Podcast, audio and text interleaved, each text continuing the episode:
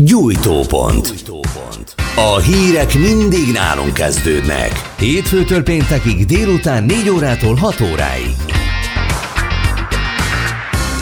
Köszöntöm a Gyújtópont hallgatóit, Király Tamás vagyok, ebben az órában pedig a vendégünk német Sándor, a hídgyülekezete vezető lelkésze. Szerbusz Sándor, köszöntünk itt a műsorban. Szerbusz Tamás, én is köszöntöm a hallgatókat. És hát mi ebben az évben még nem beszélgettünk itt a rádióban, úgyhogy engedd meg, hogy boldog, boldog új évet, évet kívánjak neked. neked. És egyúttal akkor azzal kezdeném, hogy ez a 2020-as évnek a januárja az nagyon-nagyon sűrűn indult, nagyon ilyen robbanásszerűen indult, mind a hazai életben, mind a külpolitikai életben, sőt, hát nagyon sok tragikus dolog is történt. Amikor ennyi minden történik egy év elején, akkor arra érdemes odafigyelni, annak te tulajdonítasz különös jelentőséget, vagy ez csupán a véletlenek összjátéka? Nincs véletlen, oda kell figyelni, egy hívő ember mindig figyel a szemszéleknek a vezetésére, kijelentésre, Isten igét, és amikor olvassa vagy hallgatja, akkor is ö, kell, hogy figyeljen, hogy az Istennek a szelleme milyen üzeneteket elevenít meg, illetve aktualizál. És valóban az év eleje ö, olyan eseményekkel kezdődött, ami nagyon is indokoltá teszi, hogy ö, figyeljünk Istenre, figyeljünk egymásra. Mi volt az, ami számodra mondjuk így az év elején a, a legmegdöbbentőbb volt, vagy volt-e olyan, amin, amin te magad is mondjuk meglepődtél? Hát úgy is tudod, gondolod, Hát ugye nyilván a Gesztesi Károlynak a elköltözése, ez derült égből a villámcsapásként ért engemet is és sokunkat, de uh, hát ez nem volt könnyű esemény, mert uh, hát ugye most uh, lehetett látni, tapasztalni, hogy a Károly milyen nagy teret foglalt el akár a hídgyülekezetében, akár a magyar társadalomban, hogy mindenhol az egész országnak minden részében foglalkoztak a Károlynak az elköltözésével, és személyes, személyes tapasztalatomból tudom mondani, hogy többeket megrázott. Tehát olyanokat, akik a Károly csak a médián keresztül ismerték. Ugye, amikor egy ember elköltözik az úrhoz, vagy meghal, akkor az, az mindenképpen nem egy vidám, örömteli dolog, de amikor ez tragikusan, meg hirtelen történik, akkor talán sokan még inkább felkapják a fejüket. Szerinted, amikor valakivel hirtelen történik egy haláleset, annak mi az oka? Az büntetés valakinek az életén, vagy mi történik ilyenkor? Hát sokféle te, ok játszhat szerepet, tehát vannak természetes okok, vannak természetfölötti okok, alapvetően két ilyen okra lehet sorolni a sok-sokféle okot, és ezen belül ugye nagyon sok dolog játszhat közre abba, hogy az emberek elköltöznek. Ugye a magyar társadalom még nagyon erőteljesen materialista is a halálról, elsősorban eseményként gondolkodik, és elfelejtették az emberek, illetve azt gondolják, hogy egy középkori felfogás a halálról az, amikor a halált személyként is ö, ö, ö, látják, vagy láttatják, és, és a Biblia egyértelműen, hogy a halált nem csak eseményként, hanem személyként is bemutatja. Olyan személy, aki a, úgymond a sátán szolgálatában van, a pokollal együtt, és a célja az, hogy az embereknek a testét, lelkét, szellemét elválassza egymástól, és amikor az emberek lelke és a szelleme fölött is van hatalma, akkor a Biblia szerint az emberek lelkét és a szellemét átadja a pokolnak, és a pokolról is úgy beszél a Biblia nem csupán egy földrajzi helyről, hanem úgyis mindegy személyről. Ezért a jelenéseknek a végén az ezer éves királyság, vagy Isten a földi királyságának a végén, persze nem lesz vége az Isten uralmának, de egy korszaknak igen, akkor olvassuk a jelenések könyvébe, hogy Isten beveti a pokolt és a halált is a gyehennába, tehát egyértelmű, de jelenések hadban is látható, hogy személyként van megjelenítve a Szentírásban. Annak tehát, tehát befolyásolja az embereket. Ugye sajnálatos módon sok keresztény úgy gondolja, hogy Jézus Krisztus halála után, illetve föltámadása után a, a sátának a birodalma, így a halál és a pokol is, az egy olyan ö, ö, ö, ö, bábú, amelyet ö, Isten ö, rángat. De hát ez nem így van, valóságos hatalmuk van, de természetesen ez a hatalom nem korlátlan, nem korlátozott, és, és Istennek a, valóban a, a kontrollja alatt áll, de ezt nem úgy kell érteni, hogy felszámolja a halálnak, illetve a pokolnak, a, vagy akár a sátán személyének a kompetenciáját. Tehát van döntési lehetőségük. És ezért mondja Péter apostol, hogy az ördög, mint orító oroszlány, körbejár, keresi, ki tud elnyelni. Tehát a, a, és az ő fő foglalkozása a rágalmazás mellett az embereknek a megölése. De Jézus figyelmeztet bennünket, hívőket, de minden ember véleményem szerint, hogy ne féljünk attól, aki a testet meg tudja ölni, de nincs hatalma, hogy a lelket és a szellemet a gyehennába vesse, hanem azoktól, attól féljünk, akinek van hatalma arra, hogy a lelket és a szellemet is a pokorra vesse. Ez az utóbbi az Isten. Tehát ezeket a kijelentéseket messze menőkig figyelembe kell venni, illetve természetesen azt is, amit Mózes mond, hogy a titkok isteni, az ember, meg, emberé pedig a kinyilatkoztatás. Tehát ezért nagyon fontos, hogy ne beszéljünk bele bizonyos dolgokba, önkényesen az álláspontunkat ne ö, ö, ö, ö, vetítsük bele bizonyos eseményekbe. De azt gondolom a Karcsival kapcsolatosan, mert gondolom, ö, ö, ö, hogy utal, ö, ö, ö, tegnap vagy tegnap előtt láttam, hogy széles nyilvánosságot kapott, hogy én mit mondtam a Karcsinak a halálával kapcsolatosan, hogy ki áll mögöttem. Igen. Ez nem egy... tudom, hogy igen, ez, igen, nagyon sok helyen... Erre akartál-e rákérdezni? Hát én azért mondtam, mert a, a Karcsi, e, e, e, ugye amikor e, hát, hátat fordított Istennek, és szenvedélyének, élvezetének ért egy hedonista életvezetést folytatott, akkor is Isten megtartotta és kegyelmet adott neki és nem hiszem el, hogy a halála úgymond Isten büntetése lenne. Miért? Hát Pálapostól azt mondja, hogyha bűnös kép, amikor bűnösök voltunk, Isten fia Jézus Krisztus meghalt értünk, akkor hogy ne tartaná meg bennünket inkább az ő élete.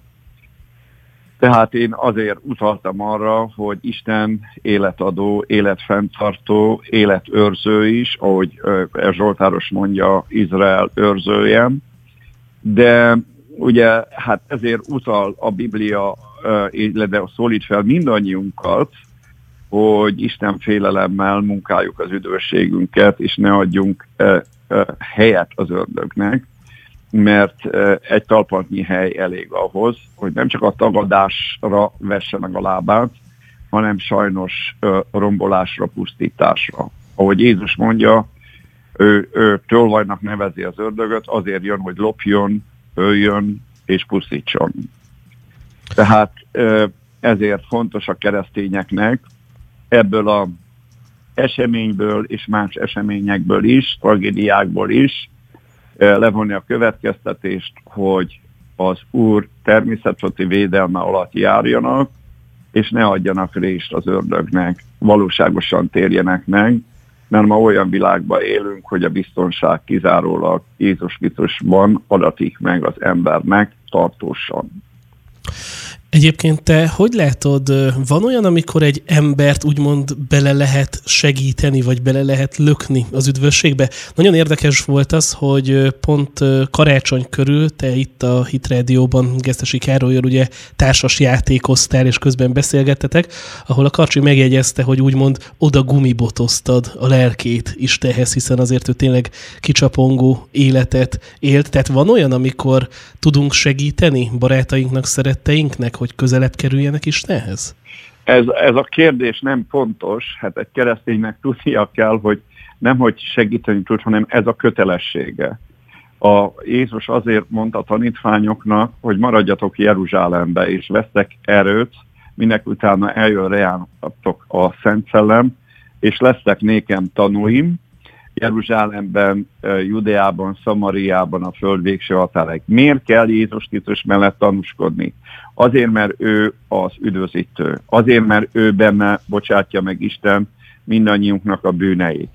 Azért, mert ő benne ad az embernek örök életet.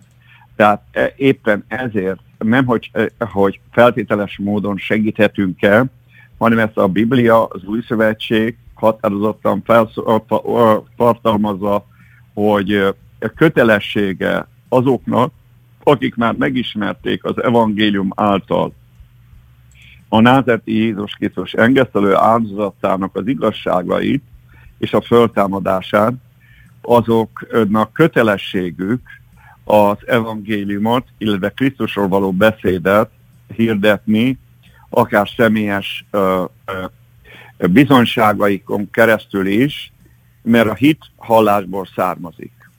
És uh, én ezt tettem a karcsival, és uh, uh, hát nem azt mondom, örülnék, ha élne, az lenne igazából boldogság, de hála Istennek azért van reménységem a karcsi elköltözésével kapcsolatosan, mert a lelkét és a szívét Istennek az igéje megérintette, létrehozott benne egy olyan éjséget, szomjúságot Isten igére, igéje iránt, Jézus Krisztus személye iránt, amely a, egy fiatal embernek és a fiatal hölgynek is hát uh, példa lehet.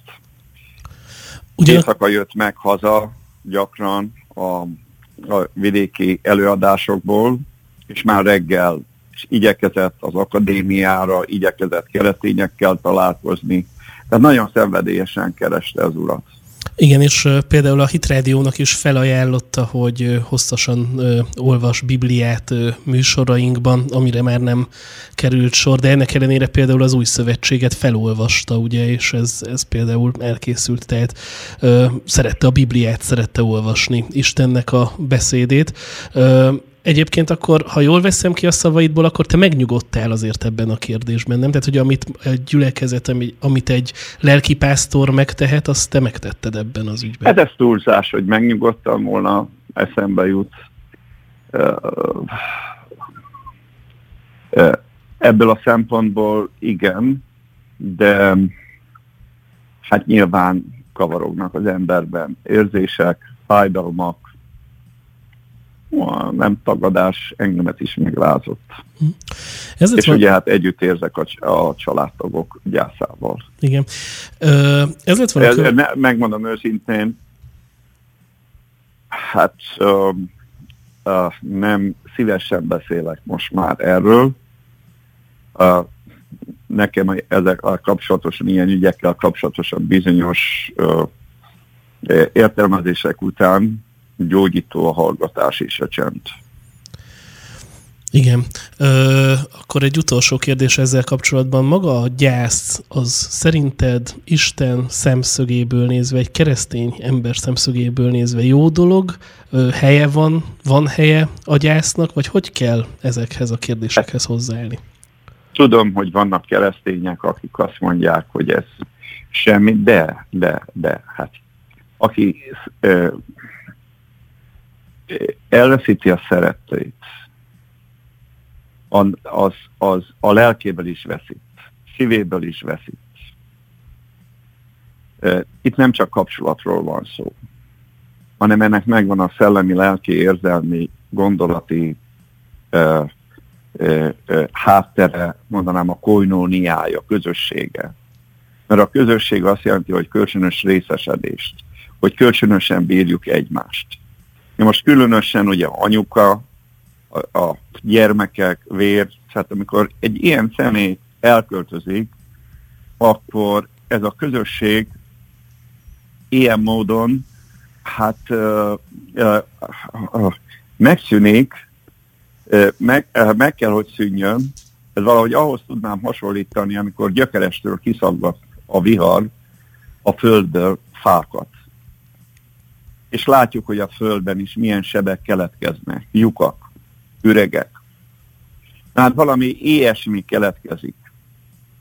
És ilyen keletkezett nyilvánvalóan a Karcsinak az anyukájában, gyermekeiben, testvéreiben, és azokban kül eltérő mértékben, akik szerették őt, feleségeikben, mert ugye több házassága volt a Karcsina.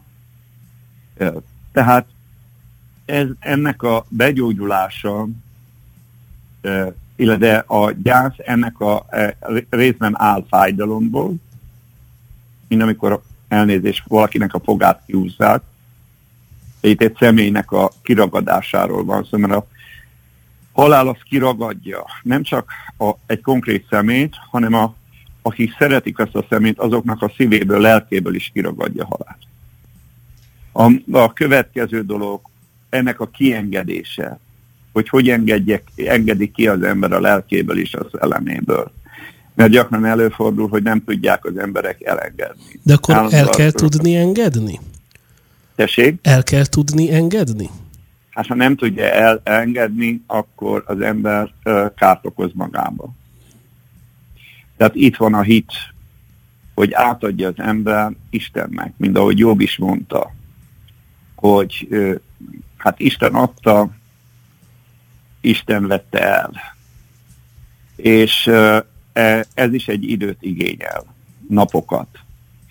Amikor az ember tudomásul veszi a fájdalmas hiányban, hogy nincs többé. Nem találkozok vele, nem beszélek vele, vagy különösen ugye a családon belül.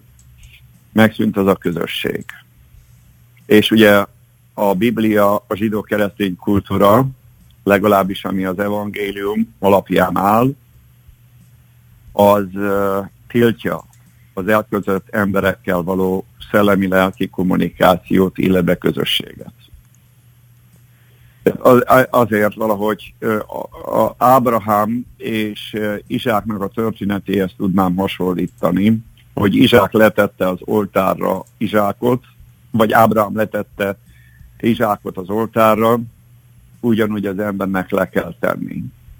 De hát ez egy nem egy, egyáltalán nem egy boldog ö, ö, ö, ö, cselekedete, lépése az embernek, vagy odaszámása az embernek. Különösen abban az esetben, amikor az elköltözés nem egy érett ö, ö, időpontban történik. Olyan ide, ez alatt azt értem, hogy amikor az ember elvégezte földön a feladatát, és a tehetségét, képességeit, karizmáit használta, jól sáfárkodott vele Isten dicsőségére, és ahogy a Biblia mondja, mind a gabona megérik, és kész az aratásra. Az ilyen elköltözés dicsőséges.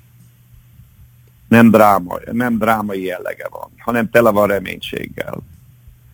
De abban az esetben, amikor nem így van, hanem ilyen úgymond a sorsot kerékbe töri a halál, akkor az dráma. És természetesen ez megviseli a környezetét, szeretteit, feleségeket, gyermekeket, szülőket, barátokat, és egy idő, míg Isten és az emberek tudnak, tudnak olyan értéket képviselni a gyászolók felé, amely által ők vigaszt, vigasztalást tudnak kapni. A vigasztalás annyit jelent, hogy kiegészítést a lelkébe és a szellemébe, és úgy betömik azokat a ezek az érzelmek, szeretet, az érzelmi üregeket, törésvonalakat, szakadékokat, az embereknek az együttérzése, szeretete, támogatása. És ez, ez, ez egy nagyon bonyolult folyamat, és nagyon fontos, hogy kapjon az ember jó tanácsokat, hogy ne emésze föl a lelkét a bánat. És talán fontos az is, hogy merjen az ember segítséget kérni. Megmondom őszintén, én találkoztam a családdal egyébként a, a tragédiát követően egy szerdai istentiszteleten, ahol ők így együtt jöttek, és nagyon jó volt rájuk nézni, mert, mert tényleg nem ez a letargia volt rajtuk. Nyilván nagyon hiányzik mindenkinek a Károly, de hogy mégiscsak úgy ez, tűnt. Ez, ez szeretnék ezt szintén pontosítani. Tehát az a helyzet, hogy ugye az eltemetés után jön ki, uh-huh. jönnek ki gyakran a problémák, lelki és érzelmi válságok. Ennek mi az oka? A hiány. Hiány, és föleszmél az ember, hogy nincs többé. Feltámadásig. Tehát akkor a temetés után... És a ház, különösen... ház, házban maradt egy űr. Nézd, uh, uh, én nem szeretek búcsúzni. Mindig fájdalom fog el, amikor uh, valakit uh, olyan embertől kell elbúcsúzni. Úgyhogy nem szeretek se uh, kimenni a repülőtérre, uh, vagy akár a feleségemmel kapcsolatosan így van. Itt sokszor, hogyha elmegy, egy űr marad a házba. És egy napig, két napig egy olyan hiányt érez az ember az egész házba. Sokszor mondtam már a feleségemnek, hogy elmegy, elviszed az angyalokat a házból. Erről azt mondja, hogy ha, amikor én elmegyek, ugyanezt tapasztalja. Tehát, és aztán utána az ember ö, természetesen ö, ö, ö, alkalmazkodik az új helyzethez. Most nehogy félreértés legyen, nem valami problémáról beszélek, csak hogyha valami a kötelesség, vagy akár családi okok miatt el kell utazni. Tudod? Igen, igen, ismerős az érzés. Ismerős, tehát ilyenkor ö, ö, egy idő után az ember alkalmazkodik, aztán megint a levegő megtellik, ö, ö, ö, valami egy, egy személynek az atmoszférájával, mert él.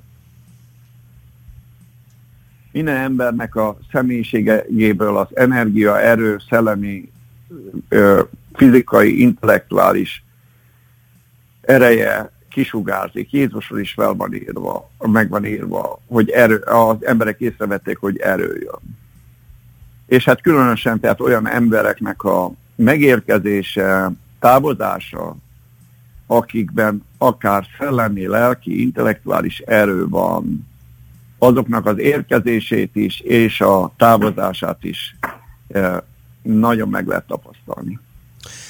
És ráadásul ugye amikor itt mondjuk elhalálozásról van szó, sokszor ugye az élet meg megy tovább, és tenni kell ugyanúgy a dolgokat, egy csomó feladata van az embernek, de akkor ezek szerint azt mondta, hogy időt kell szakítani arra, hogy az ember el tudjon szakadni, és el tudjon úgymond búcsúzni, vagy le tudja zárni a, az elköltözöttel kapcsolatban ezeket a dolgokat. Tehát ahogy mondtam, egyrészt igényel időt, és nagyon sok szellemi, lelki, emberi és hát különösen isteni beavatkozást, pozitívat. Hát ezt az isteni vigasztalást kívánjuk minden kedves hallgatónknak, aki érintett, és akkor egy következő témával mennénk tovább. Ez is drámai, családi dráma.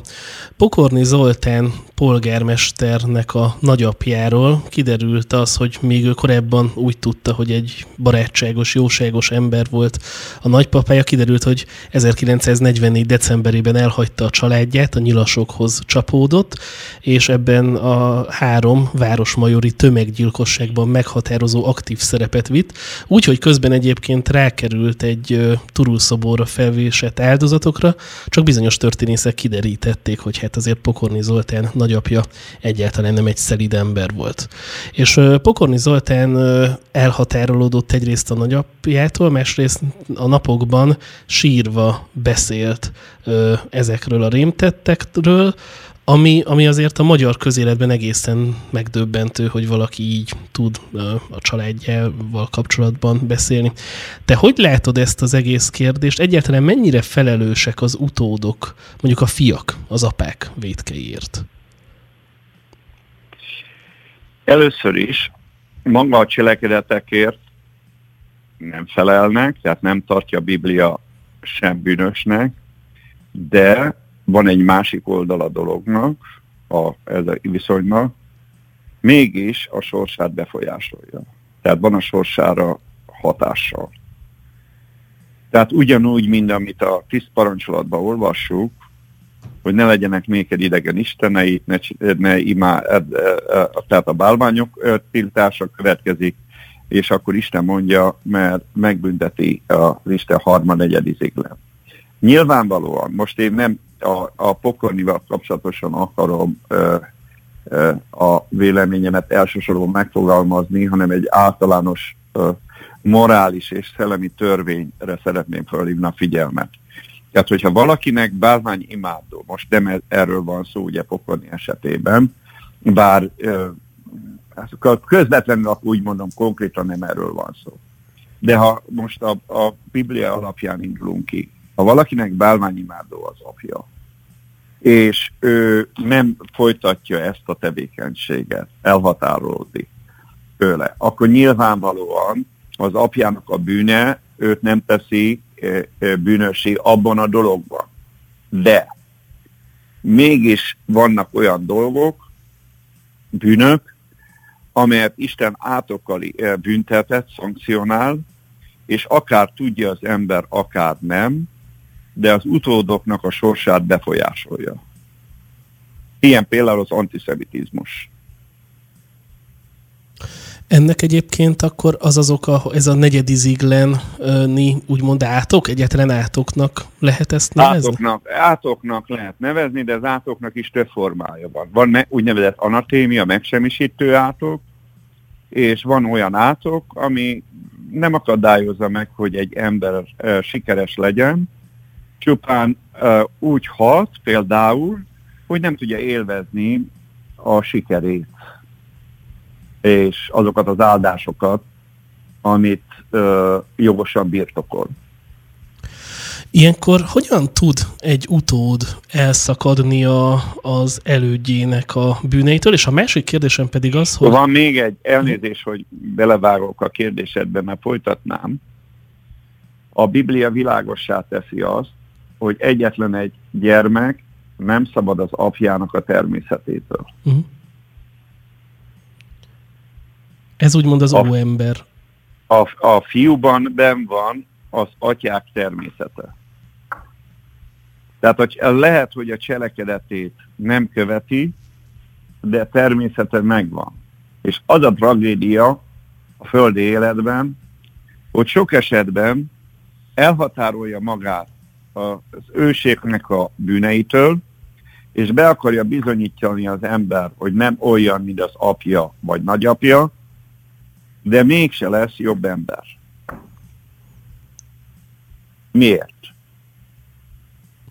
Mert alapvetően az embernek a problémája a természetével van.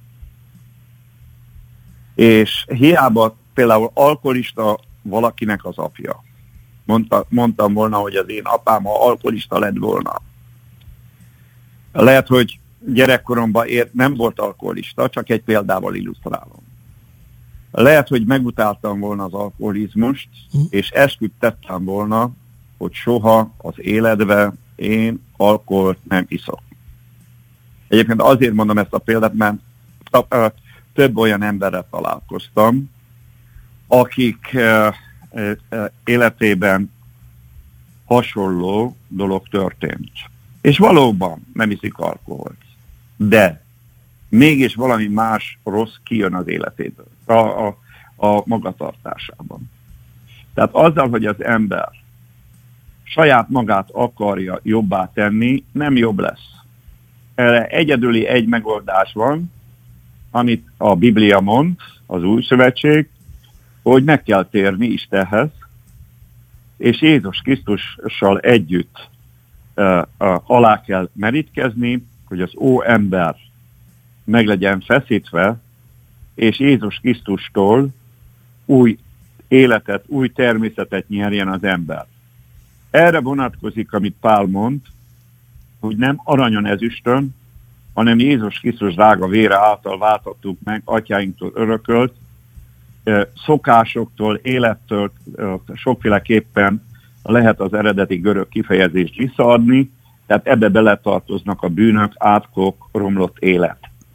Tehát az a helyzet, hogy nincs más megoldás. Ha az ember meg akar szabadulni a nagyapjától, apjától, ténylegesen, valóságosan, nyilvános, nyilvános kanoszajárással nem tud megszabadulni. Igen. Csak egy módon. Hogy az óemberét halálba adja, és Jézus Krisztussal együtt ö, ö, ö, megelevenedik, ez az egyedül megoldás.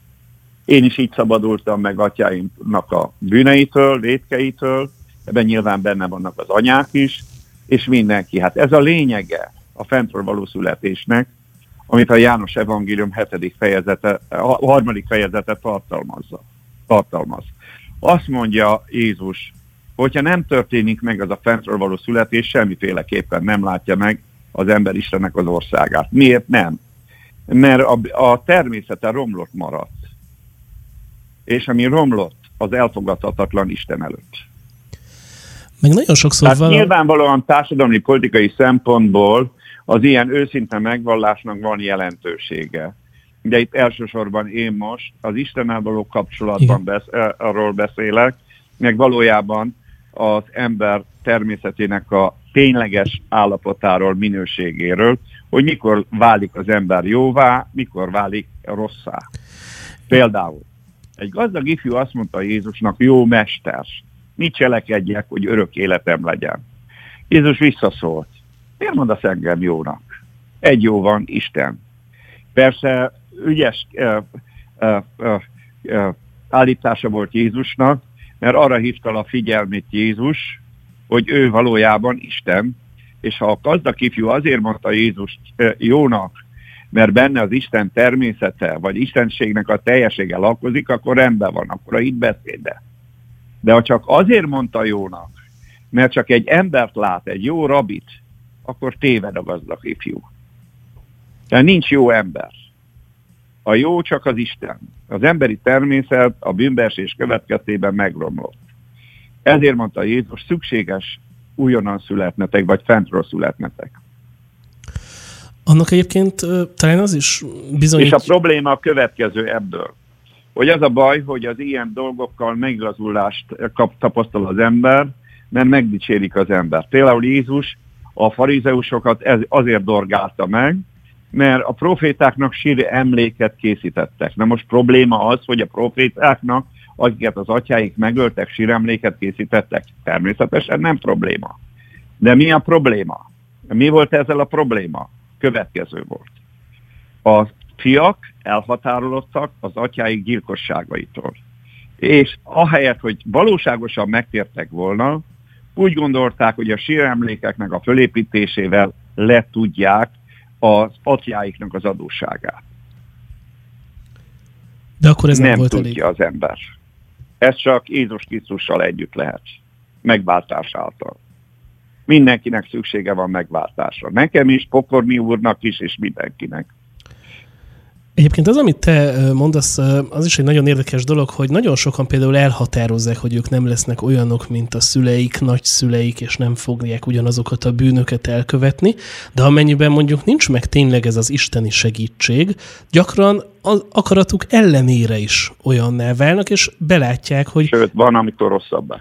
Igen. Ennek mi az oka? Mert a pontosan bizonyítási kényszerérzés hozza létre ezt.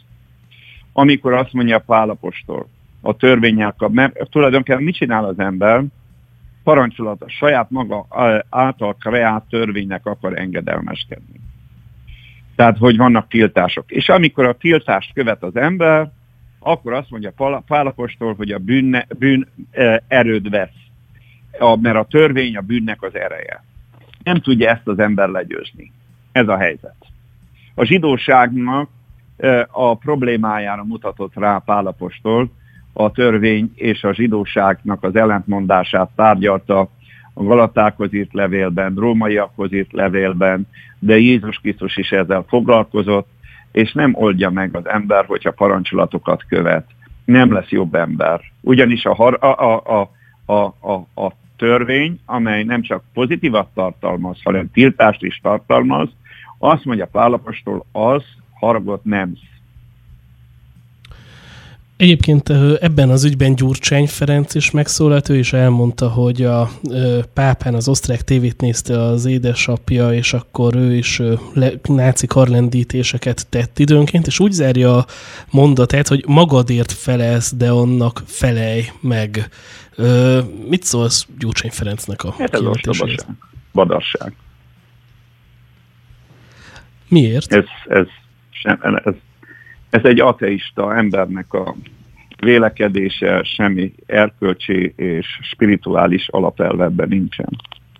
Tehát akkor az, hogy magunkért felelünk, de annak feleljünk meg, ez egy ilyen istentelen gondolat hát, ma, újra e, e, szeretném ismételni, hogy, hogy e, ha az ember ismerné magát, akkor ennek lenne értelme.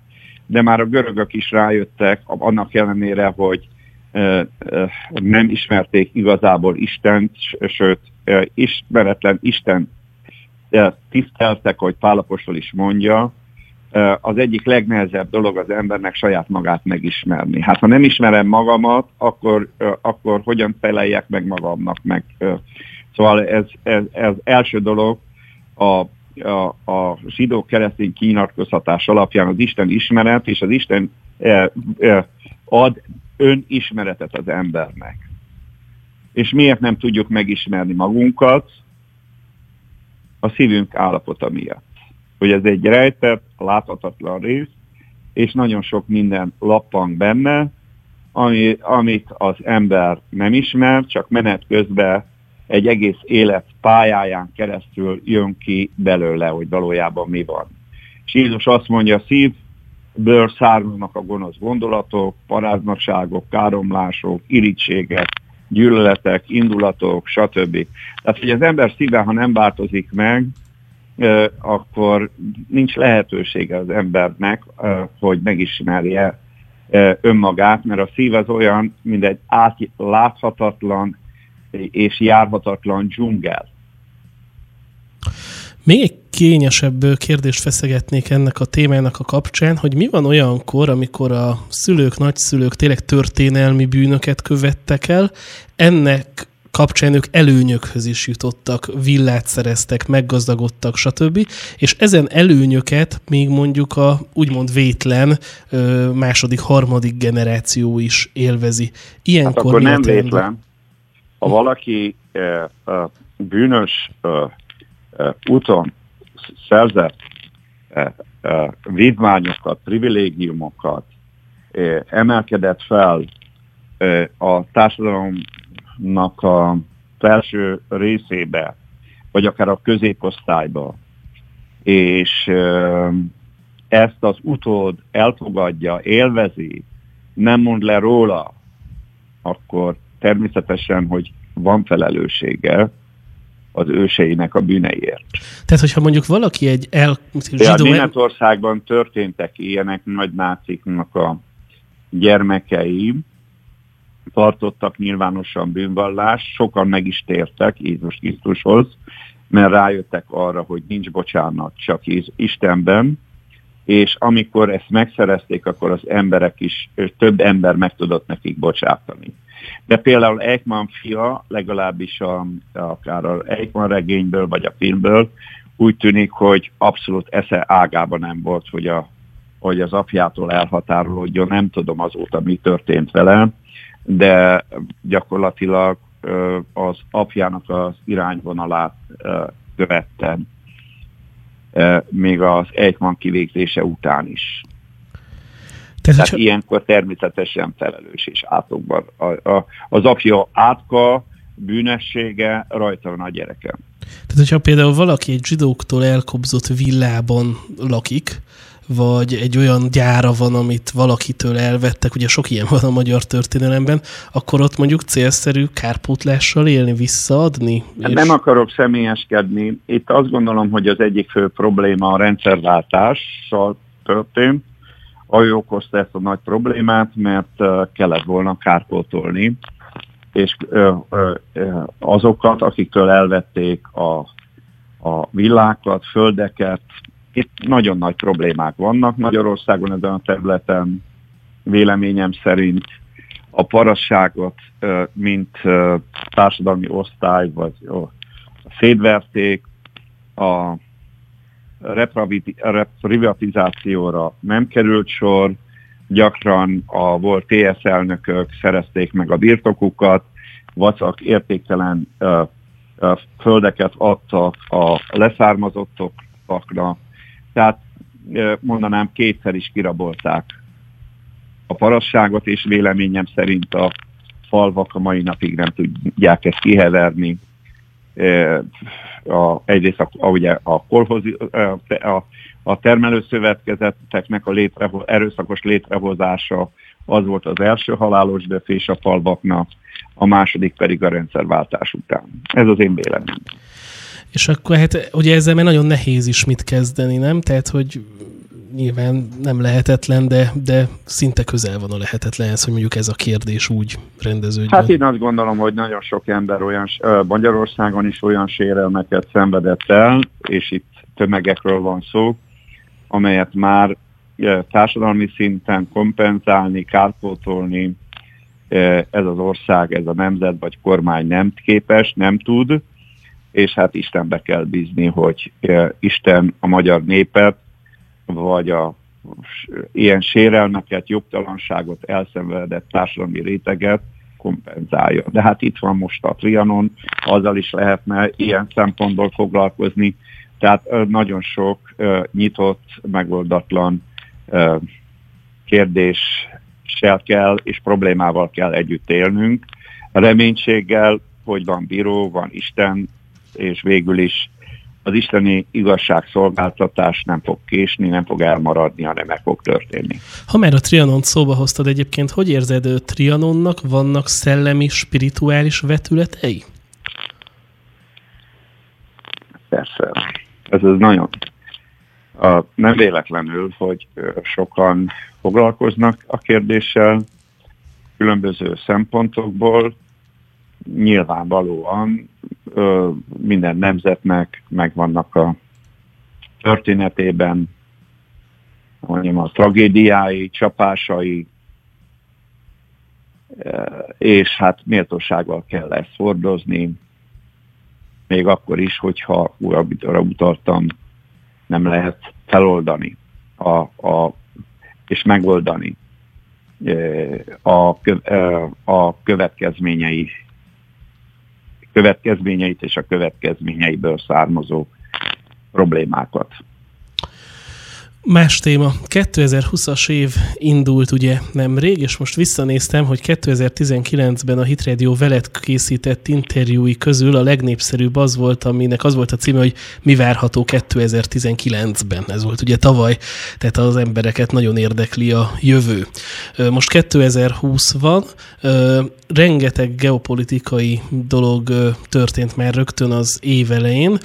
Te hogy érzed, ez egy fordulatokkal teli év lesz, és lesznek olyan dolgok, amelyek a megszokotthoz képest másként fognak működni, vagy továbbra is nagyjából politikai szinten hasonló lesz ez az év, mint 2019-ben? Hát nyilván olyan dolgok fognak történni többnyire, amelynek megvannak az előzményeiben, van a világban az, ami alapján, vagy aminek következtében események fognak történni, ezt látjuk Európában, akár Magyarországgal kapcsolatosan, látjuk, hogy Brüsszel és Budapest vagy Magyarország közötti konfliktus nem mérséklődik, ugyanúgy látjuk a migráns problémát, a nemzeti szuverenitásnak, önrendelkezésnek a csorbítására tett kísérleteket, amit a Brüsszel, meg bizony a soros szervezetek képviselnek. Hát ezeket mind látjuk, ezek már több éve jelen vannak a, a világpolitikában, illetve az európai politikában, magyar belpolitikában, közel-keleten. Talán a közel-keleten váratlan, újszerű esemény egy gyilkosság volt.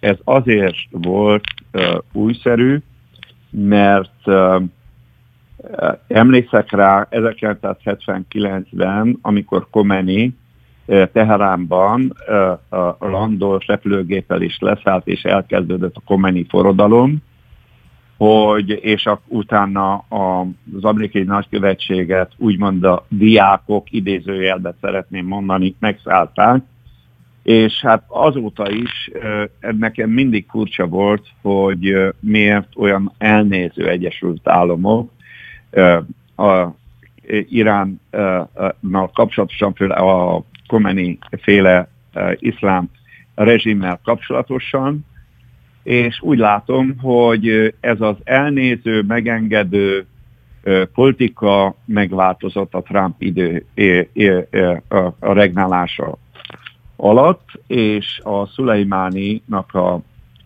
a megölése, meggyilkolása az egyértelműen azt jelzi, hogy Egyesült Államok változtatott Iránnal kapcsolatos politikáján. Várható, hogyha úgy viselkedik az Irán, hogy kiérdemli a büntetést, akkor Amerika a, szemben az elmúlt 40 évvel büntetni fogja Iránt. Ez mit jelent? Ez, ez mindenféleképpen szerintem új fejlemény. Ez mit jelenthet hosszú távon, hogy kitör hamarosan a harmadik világháború, vagy pont ezzel nem van hiszem, még pár év? Nem, nem, nem, nem, nem hiszem, hogy, hogy uh, uh, uh, hát valamikor ki fog törni, azt tudjuk, uh, hogy lesz harmadik világháború, de én azt gondolom, hogy ebben az évben legalábbis én nem várom. De mindenféleképpen én azt gondolom, hogy Egyesült Államok ebben az évben visszafogott lesz, mert többnyire a politikai elitnek és az egész társadalomnak az elnök választásra kell koncentrálni.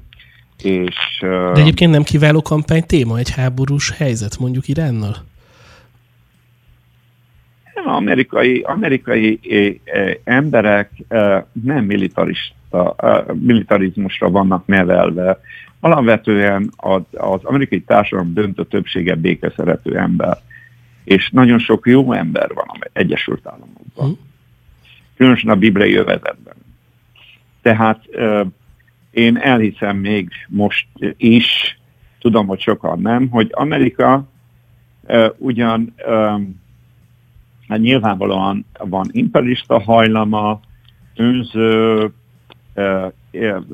van, amikor agresszívan érvényesíti bizonyos régiókban az érdekeit, sok minden dolgot el lehet itt mondani a negatív oldalal kapcsolatosan, de mégis azért azt lehet mondani, hogy soha talán nem volt ilyen szuper világhatalom, amely hát a humanizmust is, a emberi értékeket, és hát azért még spirituális szellemi értékeket is képvisel, a világpolitikában. Ugye Iránon túl azért érdemes... Tehát ez, ez nem, bár, nem számítok arra, hogy ez megváltozik. Ha ez megváltozna, amire ebben az évben szerintem semmi reális alapja nincs, hogy ez megváltozzon, akkor természetesen ö, ö, új helyzet jönne létre a, a világban, de én azt gondolom, különösen, hogyha Trump urat megválasszák, akkor nem számítok arra, hogy jelentős mértékben változás áll, vagy illetve a világ úgymond destabilizálódna. Egyébként sokkal békés, én megítélésem szerint, persze ez sokak nem értenek vele egyet, a Trump úrnak a három éves kormányzása az egész világ számára nagyobb nyugalmat, nincs, természetesen nem lehet beszélni, hogy teljes békesség van, de mégis azt látom, nagyobb nyugalmat hozott, mint a Obama éra. És akkor itt jön a képbe Izrael, illetve a közel-kelet, hogyha mondjuk Trumpot megválasztják, illetve addig is azért számos közel-keleti újítás, területrendezés van ugye napirenden. Szerinted ez ebben az évben a választási kampány időszaka alatt is napirenden lesz? Ez mindig napirenden van. Várható, hogy nyilvánosságra fognak hozni majd egy béketervet, bár számomra ez kétséges, hogy mikor, hogyan, mert ugye az izraeli belpolitikai helyzet is, az amerikai belpolitikai helyzet is olyan, hogy egy béketervnek a nyilvánosságra való hozatala hát nem tűnik célszerűnek, észszerűnek, mert hát egy ilyen intenzív hatalmi harcban, mind a két országban ugye ez zajlik, ez nem feltétlenül jól sülne el. Tehát, de viszont ott mindig van, de mindig napirenden van a palesztin-izraeli megbékélés, arab, iszlám országok és Izraelnek a kapcsolata, és különösen Irán és Izraelnek a viszonya, tehát ez, ezek égető kérdések természetesen, de ide lehet venni Szíriát is nyilvánvalóan. Ezen a területen ugye is azt gondolom, hogy van változás, bár ez sok embernek a gondolkozásába nem realizá- realizálódott még. Azt hiszik az emberek, hogy az izraeli állam, illetve a 67-es háború, hatnapos háború utáni megszálló terület okozzák a közelgeti feszültségeket, válságokat, ellentéteket, de ez egyszerűen eh, eh, köszönő viszonyban nincs a valósággal, semmi alapja nincsen közelkeleten. 5000 éve zajlanak a háborúk. Eh, az, a Mohamed fellépése óta gyakorlatilag az egész iszlám világon belül is, és az iszlám világnak a, akár a keresztény világgal, meg más kultúrkörökkel is folyamatos küzdelmei, harcai zajlanak, kisebb-nagyobb megszakítással, tehát uh, Izrael államának a létrejötte véleményem szerint uh, ez persze egy, egy fontos fejlemény, különösen a zsidóság szempontjából, de egyáltalán nem lehet azt mondani, hogy a közelkeleti politikai helyzetnek az Izrael vagy a megszállt területek a legfontosabb destabilizáló tényezője. És... és azt gondolom, hogy ez az, amivel e, ezzel szakított a, a mostani Trump kormány, hogy nem így látja ezt, és ezért Izraelt nem kényszerít, nem fogják ráni olyan megegyezésre, békére, amely e, e, e, abból áll, hogy, mint ami eddig állt, hogy Izrael ad egyoldalú kedvezményeket, a a másik félnek, a másik fél meg egy ottányit nem enged az álláspontjából. És ugye talán... Ennek vége, ennek vége ennek a politikának a Trump úrnál. Európában nincs vége. Európaiak, még különösen a németek szeretnék, hogy ez folytatódjon, de hát hála Istennek, hogy a nagypolitikában azért továbbra is Egyesült Államoknak döntő szerepe van. És ugye egy izraeli választások is napirenden vannak. Szerinted harmadszorra sikerülni fog-e bárkinek kormányt alakítania, és ez milyen... Kérdezzél meg könnyebb kérdés. Ezt Isten a tudója. Ezt, erre, ezzel kapcsolatos még emberek semmit sem mondani. Nyilvánvalóan én nagyon tisztelem Netanyahu urat, nagyon örülnék neki, a csoda folytán, vagy, vagy akár szerencse, akármi folytán továbbra is bemaradhatna a politikai közéletben, mint meghatározó tényező, szereplő, de hát ugye itt azért olyan sok mindent figyelembe kell venni, olyan bonyolult az izraeli belpolitika, hogy különösen kívülről, külső szem, szemmel nézve ezen eligazodni nagyon nehéz. Nyilván lehet jósolgatni, de én ebben nem akarok belemenni. Hanem rukkolok, imádkozok, hogy az Isten áldja meg Netanyahu-t, áldja meg Likudot, áldja meg Bennetet, én őket támogatom. Közel-kelet kapcsán még érdemes talán beszélni a törökökről és az oroszokról is. Hát ugye Oroszországban most egészen érdekes folyamatok zajlanak. Szerinted itt Putyin lágyulásáról van szó, vagy sokkal inkább mondjuk a, egy új típusú hatalmi törekvésről Oroszország esetében? Én felszínesen uh, ismerem a legutóbbi napoknak az eseményeit, csak benyomásomat tudom mondani. Az orosz, em, orosz politika, orosz emberek, milyen gondolkozású emberek, nem felszínesen közelítik meg a dolgokat. Itt alapvetően szerintem Oroszországról van szó, és Oroszországnak az erősítéséről nyilván világpolitikai pozícióját is akarják erősíteni, és én reformcsomagot vélek kiolvasni a Putyin úrnak a beszédéből, és a változásra szerintem azért került sor, mert a kormány népszerűtlen volt, ahogy kimerültek a erőforrásai, vére, tömlesztésre van szüksége Oroszországnak, friss vezetésre, véleményem szerint erről van szó. Ugye az elmúlt időben, ha igaz, amit a Putyin úr mondott, hogy a fegyverkezési versenyt, hát azt nem azt mondom, hogy megnyerték, hanem ére törtek.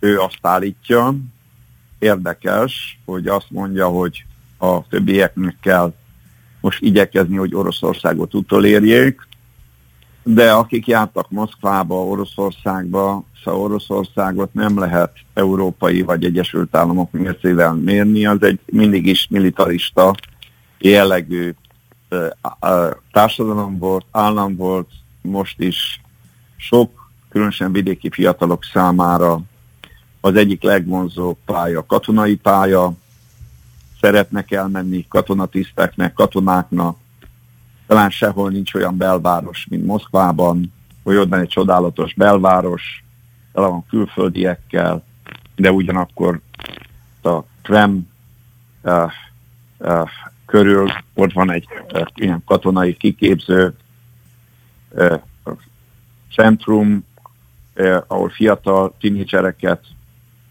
képeznek ki. Nem olyan régen voltam, tavaly vagy tavaly előtt télen, szálingozott a hó, tolták le a tinédzserek az ágyukat, katonai meneteket gyakoroltak, tehát ilyen nincsen európai fővárosokban, hogy a fővárosnak a közepén.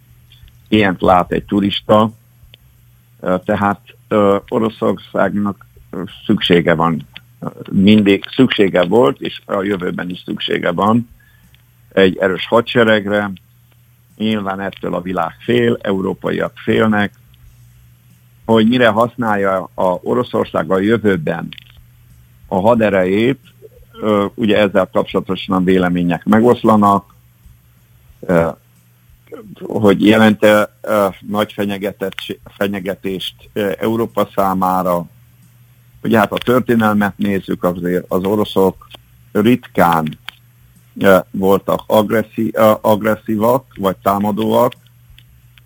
Ugye most a Napóleon Hitlerre gondolok, de hát azért persze a történelemben voltak más egyéb olyan dolgok is, amik óvatosságra kell, hogy nincsenek bennünket. Tehát én azt gondolom, hogy, hogy mindenféleképpen reformról van szó, társadalmi elégedetlenségeket akarnak csitítani, azért emelik például az egészségügyben a dolgozók, emberek bérét, pedagógusok bérét, átgondolják a hatalmi egyensúlyt. Hát nem könnyű Oroszországot egybe tartani. Az biztos. Ahogy... Nagyon nagy feladat. Igen. Nagyon nagy kihívás ez. Főleg úgy, hogy közben és... birodalmi ö, méreteket is kéne mutatni, meg erőt kéne demonstrálni, azért egy hát jóval... ugye az a helyzet, hogy nagyon nehéz ezt e, tárgyilagosan megítélni, mert azért nem kicsi hata, hatalommal rendelkező tényezők szeretnék Oroszországot célzni. És teljesen értem, hogy Oroszország nem kíván darabokra hullni. Egyébként Európa és a világ stabilitása szempontjából fontos Oroszországnak a jelenlegi állapota, nem? Tehát az úgy most pont jó, ahogy most van? Vagy te ezt hogy látod?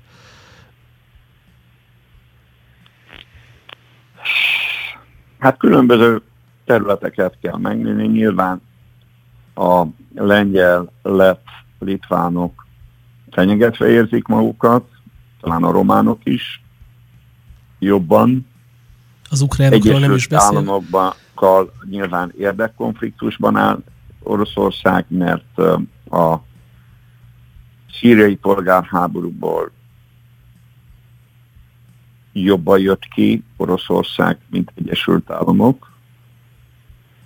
Úgy tűnik, mintha nőtt volna a befolyása. Iránnal ugye nagyon szoros a kapcsolata.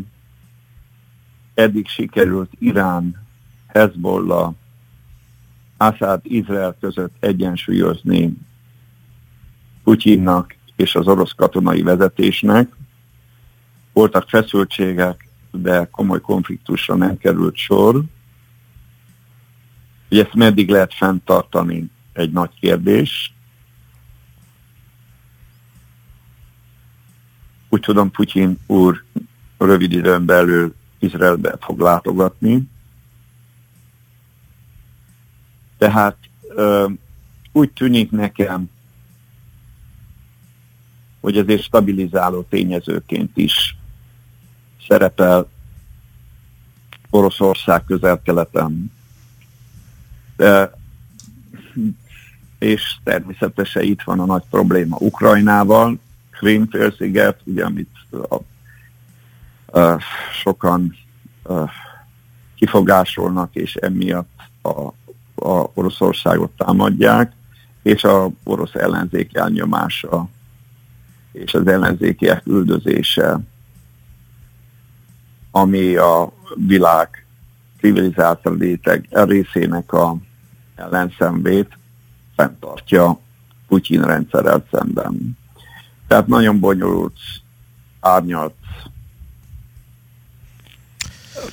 a kép Oroszország ellentmondásos számomra is ahogy a következő kérdésem is valószínűleg egy szintén bonyolult képre világítana rá, méghozzá Törökország. Erdogánnak a 2020-as politikai irányvonalával kapcsolatban kérdeznének, hogy mit látni, mik a jelek, mik a tervek? Hát én keresztény szempontból azt tudom mondani, hogy uh, Törökországban nem jó kereszténynek lenni, egyre jobban távolodik el Törökország Európától. Most nem a szervezeteket kell csupán nézni, hanem az életvitel, vezetés, kormányzás. Én mindenféleképpen a Törökországnak a jövőbeni szerepét, katonai szerepét nagyon aggasztónak látom és Erdogánnak nagyon nagy ambíciói vannak. Nyilván nem lehet helyreállítani az ottomán birodalmat, de mindenféleképpen szeretné, úgy tűnik nekem, a közel-keleti befolyását növelni. Ugye a, utaltam arra, hogy közel soha nem volt békem, különösen Mohamed után, de még egy, informá- egy dátumot szeretnék mondani, hogy a kalifátus, illetve a, a török császárság vagy szultánságnak a megszűnése után, tehát a, hogy felszava, kialakultak a közel a nemzeti államok, azóta ugye az iszlámban nagyon-nagyon sok olyan mozgalom, radikális mozgalmak, terrorista mozgalmak indultak el, amelynek a célja újra az, hogy az egész közel-keletet, az iszlám világot egyesítsék. És azt gondolom, hogy erre se Irán ugye nem alkalmas erre, egyetlen egy iszlám arab ország nem képes erre, Törökországnak van erre vonatkozóan több évszázados tradíciója, tapasztalata. Azt gondolom, hogy ezzel áll összefüggésben a Erdogánnak a közel-keleti politikájának a koncepciója. Tehát nem lesz könnyű, ö, könnyű dolga, mert ugye ezt a szír kormány is látja, a kurdok is ellenállnak vele szemben, meg hát ugye nagyon nehéz kívülről meglátni, vagy megítélni igazából az Irán-törökországi viszonyt. Az biztos, hogy közeledtek egymáshoz, de hogy ez most tartós lesz vagy konfliktus alakul ki újra közöttük. Meg egyáltalán az is kérdés, hogy egyáltalán a ukrán uh, utasszállítónak a lelövése után kialakult belpolitikai válságot a iszlám rezsim ajatolláknak a rendszere túlélje vagy nem. Talán ez egy nagy kérdés 2020-szal kapcsolatosan Irán, hogy megbukik, vagy nem. Igen, ez mindenképp egy nagyon-nagyon izgalmas kérdés, ami aztán hosszasan előrevetít. Végezetül egy utolsó kérdést engedj meg, jócskán elszaladt a műsoridőnk, de talán erre még lesz idő, hogy a keresztények előtt milyen kihívások állnak, akár hazai, akár nemzetközi szinten? Hát én inkább a feladatok szempontjából közelíteném meg, tekintettel arra, hogy az előbb elmondottak azért azt jelzik, hogy a világban zajló folyamatok bizonyos célok fele haladnak, egy beteljesedés, érettség felé, kibontakozás, ami ebben benne van kétségkívül a robbanás is. A keresztényeknek a legfontosabb dolgok, amit Jézus mondott, hogy Isten országának, illetve királyságának az evangéliumát képviseljék, hirdessék, és a hirdessenek az embereknek reménységet, hogy akár a, a környezetkárosítások, vagy a politikai, gazdasági, pénzügyi nehézségek dacára is az Isten egy csodálatos szép jövőt készített az emberiség számára. És jobb, hogyha az emberek Istenhez csatlakoznak, mint hogy képes hírű és eleve kudarcra, vereségre ítélt radikális vagy nem radikális politikai mozgalmakhoz csatlakozzanak, amelyek fölfordulást akarnak a világba létrehozni, illetve olyan változásokat, a, és olyan, amelyeknek semmi valóságos alapjuk nincsen. Tehát nagyon fontos, hogy a keresztények az ilyen ígéreteknek a, reál, a realitásával tisztában legyenek, hogy mik azok az ígéretek, amelyek reálisak, és mi az, ami nem, mert utolsó időkben élünk, nem csak vallási, hanem politikai eh, sédelgések, szélhámoskodások, csalások is meg fognak sokasodni. Ezért nagyon fontos a keresztényeknek, hogy erősek legyenek hitben, Istenek az igéjében, és fontos az egyháznak, a kereszténységnek a megerősítése. De ugyanakkor a keresztény világban is nagyon ellentmondásos folyamatok zajlanak, mert a keresztény világ jelentős része az apostáziának a, a folyamatában a, a, a menetel, elszakadnak olyan alapvető ö, igazságoktól, amelyeket ö, ö, ős időktől fogva minden hívő elfogadott igazodási pontnak tartott, még akkor is, hogyha nem tudta megtartani. A, akár a szexuális elkösre gondolok, házasságra, és ugyanakkor az igaz Isten imádására. Magyarországon természetesen figyelni kell, itt van egy másik vallási kérdés, ugye 2020-ban, szeptemberben eukarisztikus konferenciára fog sor kerülni, amely, amely katolikus ünnep, de a, igyekeznek belevonni a katolikusok a kereszténységnek minden irányzatát az eukarisztikus ö, világkongresszusnak az előkészületében, ünnepségeiben. Ö, nyilván, hogyha az eukarisztia azt jelenti, hogy Istennek hálát kell adni, vagy Jézus Krisztusnak a, a való hálaadás, vagy a, a, a engesztelő áldozatáért való hálaadás, ez valóban egyesíti a különböző keresztény irányzatokat, de sokan talán az evangéliumi keresztények közül nem tudják, hogy az eukarisztikus konferenciának igazából a célja az oltári szentségnek az ismertetése és tiszteletének a mélyítése, amely hát kifejezetten egy katolikus specialitás. Tehát a többi keresztény irányzatban ez ilyen módon nincs jelen, és nagyon sok keresztény, biblia alapon, evangélium alapján álló keresztény ennek a, a, a a hitelességét megkérdőjelezi, vitatja, nem, sőt, sokan nem tartják keresztényének sem. Hogyan kell ehhez az új született evangéliumi keresztényeknek viszonyulniuk? Hát nagyon fontos, hogy ebből ne legyen teológiai vita, de különbségeket, illetve veszekedések, vita az lehet, a különbségeket tisztázni kell, mert ha nem tisztázzák, akkor félrevezetés lehet ebből, mert újra elmondom, hogy ez igazából, ami ép, amire épül az oltári szentségnek az imádása, az egy 13. század elején ből származó dogmán alapul, tehát a negyedik lateráni zsinat fogalmazta ezt meg, és ennek a lényege ugye az, hogy a, a, a, az úgynevezett transzubstanciációnak a tana, vagyis az átlényegülésnek a tana, amelynek az a lényege, hogy a, a nyilván az eukarisztia, tehát ez, ez bibliai, ahogy Jézus Krisztus hálát adott,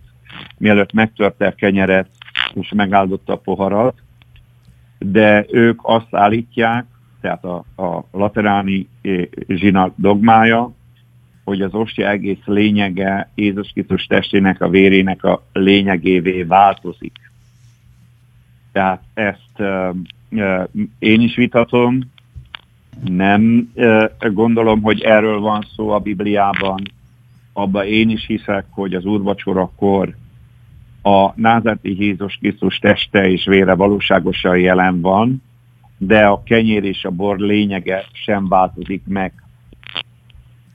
Tehát viszont ugye a, ennek az ünnepnek a lényege pedig abban áll, hogy megváltozik a kenyérnek és a bornak a lényege, és úgynevezett ostya im, Istent imádnak, miután ugye a mise liturgiai részében az eukari hálaadás által megtörténik ez az átlényegülés, és utána ugye egy tabernákulumba helyezik a, a, a ostját, és ebben imádják Jézus Krisztus, mert azt hiszik, az a hitük, hogy Jézus Krisztus abban jelen van, és ha jelen van, akkor őt imádni kell, és ezen keresztül tanítják az Istennel való egyesülést.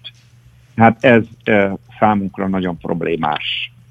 Tehát nem látom ennek a bibliai alapját, sőt nem, hogy nem látom, inkább az Isten igéjével, kinyilatkoztatással ellentétesnek látom, és, és meg vagyok róla győződve, hogy az, az evangélium úrvacsora ilyen formában